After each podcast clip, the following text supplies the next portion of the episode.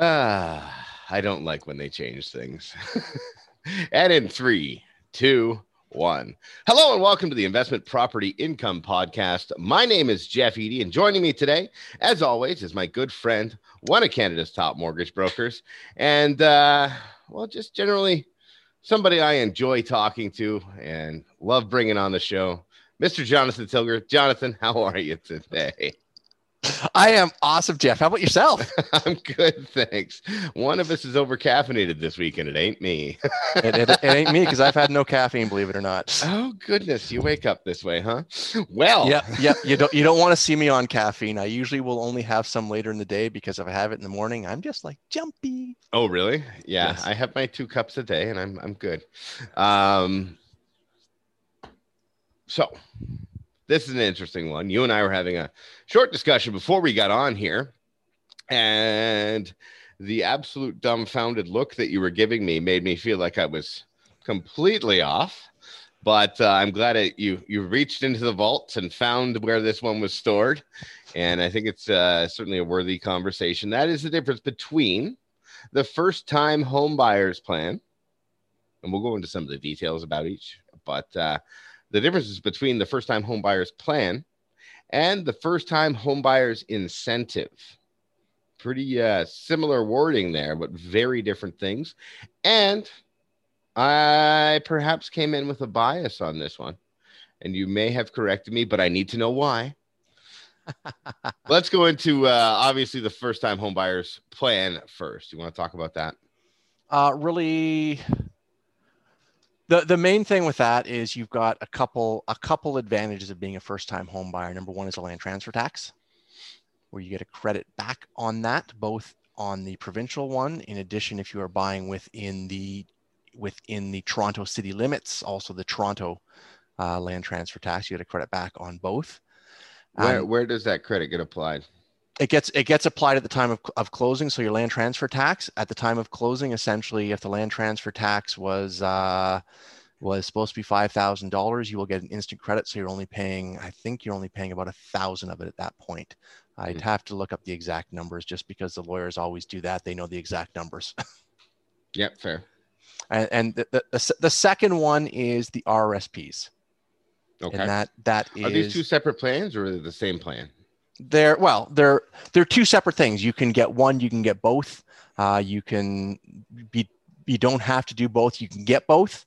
You can do one or the other. It's not a matter of hey it's both or nothing. It's really hey if, if you want to use your rsps you can obviously if you're buying a place and you qualify you're going to want to get the land transfer tax credit but you don't need to be using the rsps to get the land transfer tax credit Okay. Uh, and the, the, the the so with with the RSPs, you can you can withdraw money to be used for your down payment in addition to closing costs. They word it as anything that will help you buy the house, which is usually your closing costs, including legal fees, land transfer tax, and so forth.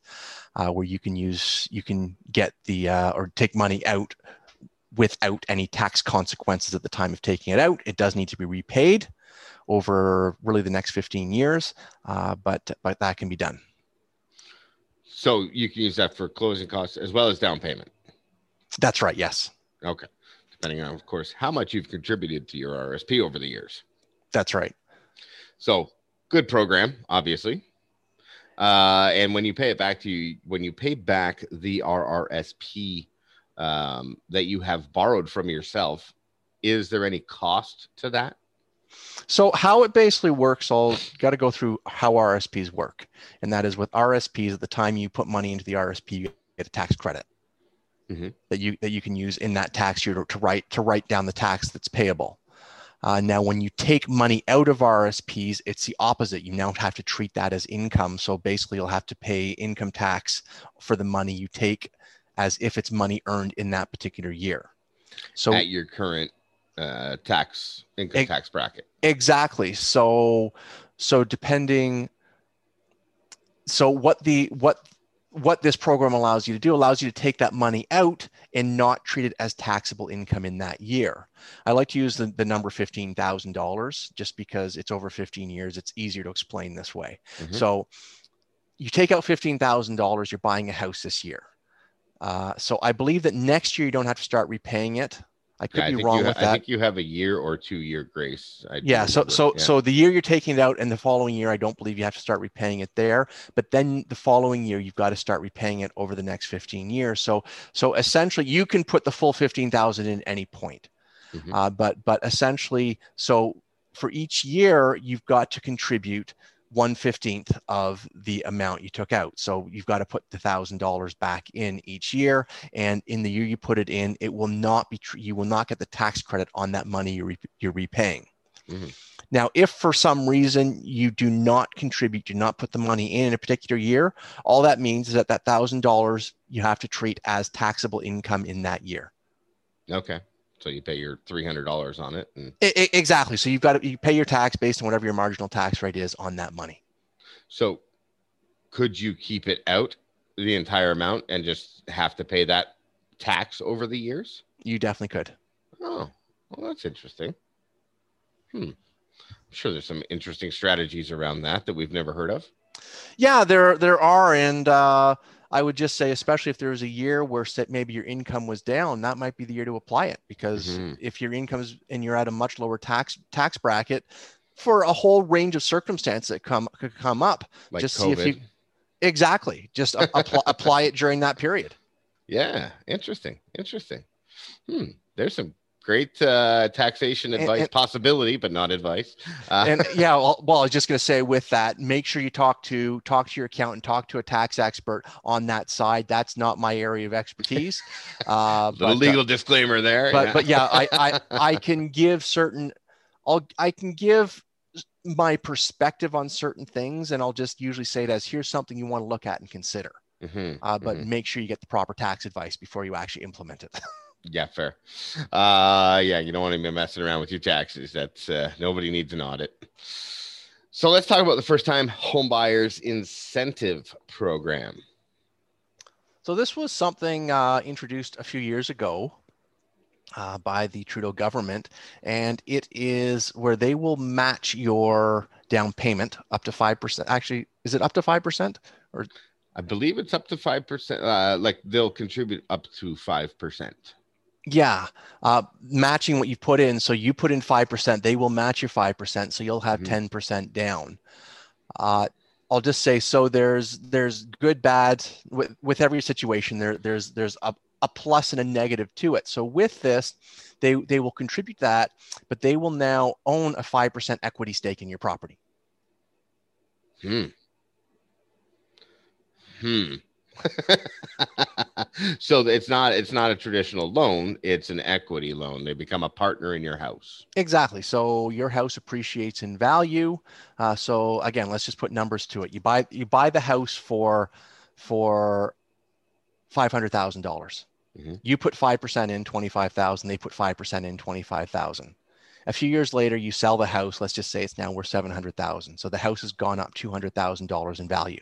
Mhm. That five percent they put in, you will have had to make no payments on that over over the the period. But now that you've sold the house, they're going to look and they say, well, the house is worth 700,000. So we've had $200,000 in growth. So $200,000, they own, a- they own a 5% stake in the property. So you will be repaying the $25,000 in addition to the 5% of that 200,000, which, which be is $10,000. So you'll be, be, be repaying them th- 35,000. 35,000. a- I did the math while you were going along there I, Yeah. I, I felt like I was following the bouncing ball while you were singing Yes. Yes. Follow the bouncing ball. Yes. Yes. So, yes. um truly what your your tax on that becomes or your repayment on that becomes is uh pretty significant yeah It that's It a, could- that's almost that's like a 40% payment if you sell that house if it's if it if uh, it's gone up if it's gone up two hundred thousand dollars in value, keep in mind that uh, that ninety five percent, um, ninety five percent of the equity is still yours. mhm. Uh, but there is that portion there. Does this does this program make sense for everybody? No. Uh, are there some people where maybe it allows you to buy just qualify because now you've got that extra five percent down allows you to qualify for a little bit more, maybe get the house you want, uh, then potentially, or get in the area you want, then potentially. So it's something to look at and consider. You just want to make again with everything. you want to make sure that you understand the program fully. You don't want to go in and then suddenly, oh, wait, I got to pay an extra $10,000 uh, at a later date. Why did I do this? You want to make sure you mm-hmm. understand that, that up front. Mm-hmm. Yeah, that's, uh, that's interesting. So let's say you typically you can qualify at the, the high ratio mortgage with 5% down the CMHC and all that stuff. From that perspective, does it make sense to have more going down on the house or just, you know, pay for the CMHC. So obviously, if you've got a little bit more of a down payment, a couple things are going to happen. First of all, if you go from five to ten percent down, your CMHC premium is going to drop. So both because the mortgage amount is lower, but also with ten percent down, it's a lower premium amount. It okay. is. Uh, I, have got to look up the exact numbers. I believe it's four point one percent with five percent down, and I think it's three and a half with ten percent down. So you're you're, you're saving 0.6 percent right there also because you've got a lower mortgage you're going to have a little you'll have a little bit reduced mortgage payment so at what point does it make sense to to have that versus not have it? That's where you really got to look at the numbers. And if, if you're like hey i, I, I want to buy a place. I want to do this. I want to use this first time incentive program uh, because hey i want to reduce my payment then can go through and I, that's something that's something i'll just say i actually enjoy doing and saying it when does it make sense to do this how much does the house how much does it the house have to appreciate for it to start costing you money versus hey you know what you're you're it's a fairly neutral move or maybe it might put you a little bit ahead of the game as well so weird that you enjoy that math. Uh, remind me to take you to the racetrack sometime. Uh, well, it's, it's so weird you don't enjoy that math. So we can look at it from both perspectives. no, no, I, I, I get it. It's it's it's an interesting problem to solve. And i mean math problem not problem problem. Um to be able to do that. Like there's some pretty interesting numbers. And it, it it never ceases to amaze me how complicated mortgage financing can get. Like it's it's it's no wonder the average person doesn't understand what their mortgage is. Yeah it's uh it's it's you know what actually it kind of makes me sad because it's most people's largest purchase they'll ever make is their home. Yes. And they make payments on every month and it's like a 25 30 year commitment and they haven't got a clue how it works. They just know this is my payment at the end of the month and when this thing's up, here's how much I've paid down. Yep. Hopefully. Yes and I'm going to refinance that and take that equity back out and get on that hamster hamster wheel for a while.